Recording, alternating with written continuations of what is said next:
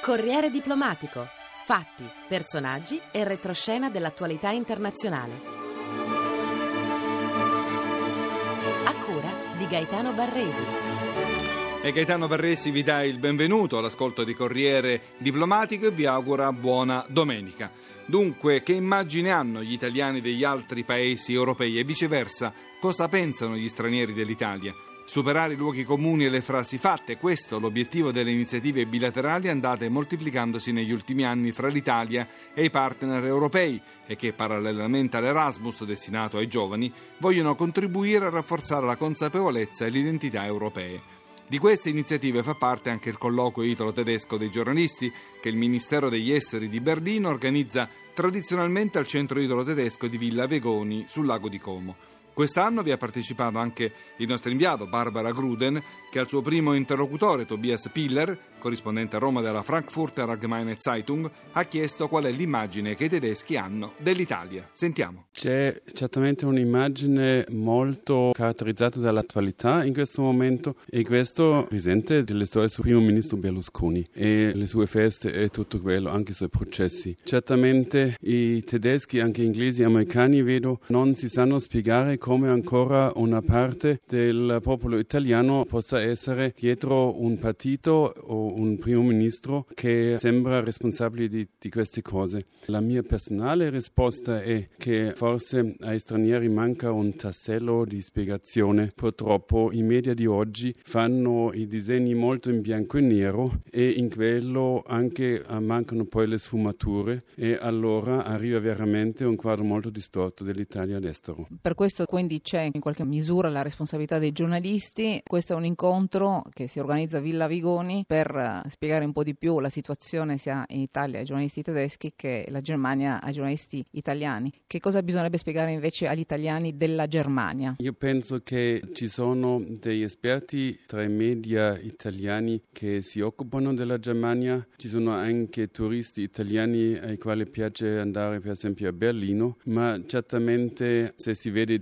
telegiornali, tante volte più interessante fare un filmino sui nuovi cagnolini della regina d'Inghilterra anziché sui sviluppi in Germania. Questi sembrano troppo seri, ma dall'altro lato adesso è stato quasi inspiegabile all'Italia perché la Germania è cresciuta così tanto nel 2010 mentre l'Italia è stata ferma. Io penso che l'Italia e la Germania sono paesi assolutamente paragonabili, tutti e due molto industriali, tutti e due con una parte debole nel proprio paese, tutti e due con una storia anche un po' federale, ma l'Italia si è proprio anche perso l'occasione di fare paragoni con eh, l'estero perché guarda proprio il proprio ombelico e questo purtroppo lo fanno anche i media che sono più interessati a qualche battuta di qualche leader di partito invece di vedere cosa sta succedendo all'estero anche tra i concorrenti dell'Italia o tra i clienti dell'Italia. A Villa Vigoni invece eh, c'è un'occasione di approfondire un tanto quindi sulle possibili incomprensioni tra due paesi che hanno tanto in comune, come dice l'autorevole giornalista tedesco. Ma ecco poi gli approfondimenti per capire le scelte dei due paesi in alcuni campi strategici, a cominciare dall'energia. Sia la Germania sia l'Italia hanno forti interessi in Russia, il principale fornitore di gas del nostro continente. Attraverso la tedesca E.ON e l'italiana Eni hanno partecipazioni nel colosso moscovita Gazprom, con il quale stanno realizzando due dei gasdotti del futuro. Nord Stream è già già in costruzione come ci dice il nome, collegherà da nord la Russia direttamente alla Germania. South Stream, ancora in fase di progettazione, dovrebbe passare invece a sud, sotto il Mar Nero e attraverso la penisola balcanica per approdare da una parte in Italia e dall'altra nell'Europa centrale. Ma oltre a questa forte concomitanza di interessi ci sono anche molte differenze, per esempio sulla diversificazione delle fonti energetiche, necessaria soprattutto in periodi di crisi come questo, con la Libia in fiamme e il mondo arabo travolto da eventi di protesta protesta che mettono a rischio le forniture. Da qui la necessità di programmare una puntuale diversificazione delle fonti come il nucleare o le rinnovabili. La Germania, che ha appena prolungato di 10 anni la vita delle sue 17 centrali nucleari, ritiene però di riuscire entro il 2050 a coprire la metà del proprio fabbisogno di elettricità grazie alle rinnovabili a partire da fotovoltaico ed eolico. Mentre viceversa l'Italia si sta appena imbarcando nell'avventura nucleare e progetta di garantirsi grazie ad essa nello stesso arco di tempo un quarto del fabbisogno di elettricità. Bernhard Reutersberg è consigliere d'amministrazione di E.ON, terza società energetica al mondo. Ja, zunächst einmal muss man feststellen, dass die Kernenergie eine gewisse Renaissance erlebt. Effettivamente l'energia nucleare sta vivendo una specie di rinascimento, soprattutto perché bisogna fare i conti con le emissioni di anidride carbonica.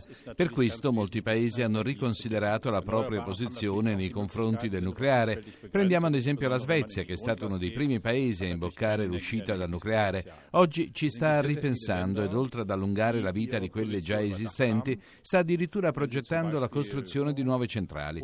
In Germania la questione rappresenta un tema che suscita forti emozioni e così, pur avendo deciso di continuare a sfruttare le centrali esistenti per dieci anni in più del previsto, ci si sta orientando fortemente verso lo sviluppo delle rinnovabili.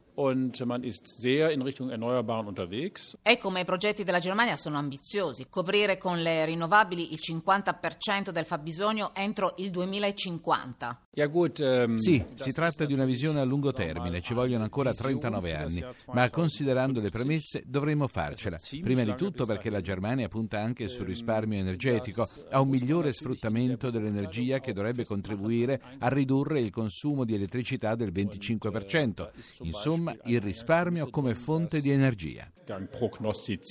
La sua società è tra le prime tre al mondo. Come contribuirà allo sviluppo delle rinnovabili? Wir auch noi scommettiamo su queste nuove fonti perché riteniamo che per garantire la nostra sicurezza energetica ci debba essere un mix equilibrato tra fonti tradizionali e rinnovabili, ma va ricercato anche un equilibrio tra le stesse rinnovabili. Finora, per esempio, la Germania ha investito moltissimo nel fotovoltaico, ma noi riteniamo che bisogna sviluppare anche altre tecnologie. Per fare un esempio banale, non tutte le pale eoliche producono lo stesso livello di energia, perciò non basta disseminare il paese di pale centrali eoliche. Bisogna investire attentamente in vari settori.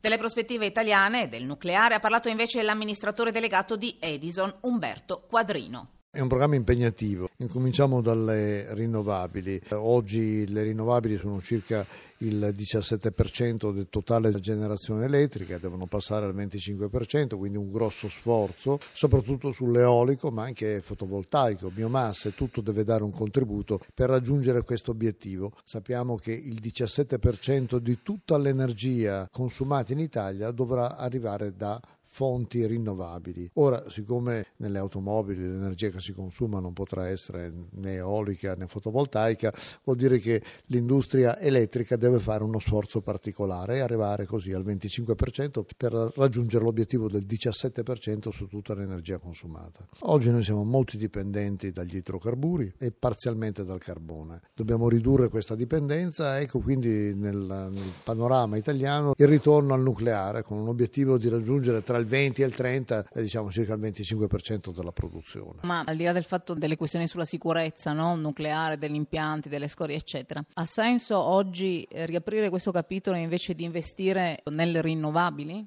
Io non vedrei una dicotomia o un'alternativa tra rinnovabili e, e nucleare. Bisogna eh, sicuramente affrontare entrambi gli argomenti con grande decisione. C'è un solo paese che ha deciso di rinunciare al nucleare e puntare tutto sul sulle rinnovabili ed è un paese importante, la Germania. È una scelta molto coraggiosa, tenuto conto del fatto che oggi il costo delle rinnovabili è molto più elevato eh, rispetto alla produzione di energia da fonti fossili o dal nucleare. Però penso che sia una scelta industriale di fondo della Germania di diventare leader nella filiera di produzione del, delle pale eoliche, dei pannelli fotovoltaici, con l'obiettivo di ridurne drasticamente il costo e quindi il costo di produzione dell'energia elettrica.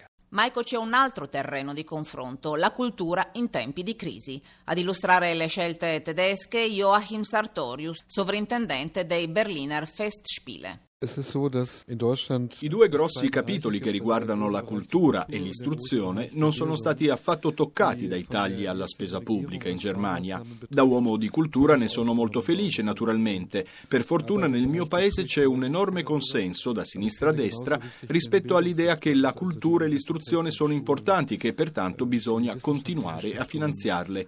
E non si tratta solo della necessità di conservare e consolidare la propria identità culturale, di consentire alle persone di formarsi attraverso la cultura una libera opinione e di conquistare un pensiero indipendente.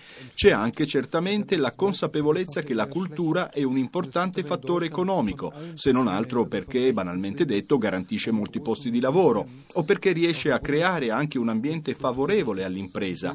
Una società preferisce realizzare il proprio quartier generale a Monaco di Baviera, dove ci sono importanti teatri e musei, piuttosto che in una località senza poli di attrazione. Hauptquartier nach München und nicht nach XY. Sul fronte italiano ci si continua invece a confrontare sul modo di ristrutturare i fondi destinati alla cultura e allo spettacolo che si disperdono spesso in mille rivoli. Ma sentiamo cosa ne pensa Giovanni Pacor, fresco sovrintendente del teatro Carlo Felice di Genova, chiamato a risanare la crisi di un ente dai conti in profondo rosso e che per i tagli di bilancio si è visto dimezzare i finanziamenti del Fondo Unico per lo Spettacolo. Oggi si è fatto questo diciamo, confronto tra lo stato della cultura in Germania e in Italia e abbiamo visto che la Germania continua a finanziare, nonostante la crisi, le proprie istituzioni culturali, forse anche in misura maggiore rispetto al passato. Se succede questo, perché le leggi di mercato esistono dappertutto, vuol dire che il sistema tedesco dirotta oppure convoglia dei soldi privati a se stesso. Ma come si spiega questo fenomeno? Quindi qual è la differenza con l'Italia? La differenza è che eh, il governo tedesco privilegia la cultura, ma ovviamente trova anche le risorse, perché anche se in Italia si vuole fare, evidentemente le risorse non ci sono. Quindi qual è la ragione, diciamo così, della crisi della cultura in Italia? Ma la crisi, come abbiamo visto oggi, è una crisi un po' voluta, un po' provocata, perché i soldi che servono alla cultura non sono cifre che eh, sbilanciano uno Stato come, come, l'Italia. Si vuole forzare perché si vuole cambiare questo sistema e io mi sono permesso di dire che sono d'accordo per il cambiamento ma non sono d'accordo per il metodo, cioè non si può cercare di far capire, bisogna dire le cose direttamente, dire quello che non va e cambiarlo. Qui stiamo parlando dei tagli al FUS, il Fondo Unico dello Spettacolo, quindi dice una riforma strutturale necessaria però più graduale. Ma si tratta di riformare il sistema, di riformare le menti, di aprire, di aprire un mercato culturale, perché la cultura è anche un bene, è un bene importantissimo perché se no possiamo dire che anche i marciapiedi non servono, si potrebbe fare una striscia bianca. Quindi la cultura esiste, è un bene e va sicuramente messo a mercato e bisogna istruire i gestori della cultura in questa direzione.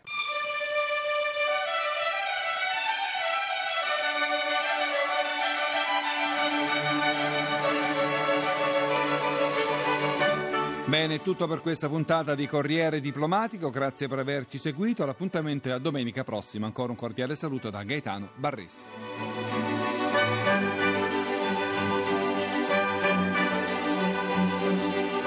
Corriere Diplomatico è online all'indirizzo www.corrierediplomatico.rai.it. Posta elettronica Corriere Diplomatico chiocciolarai.it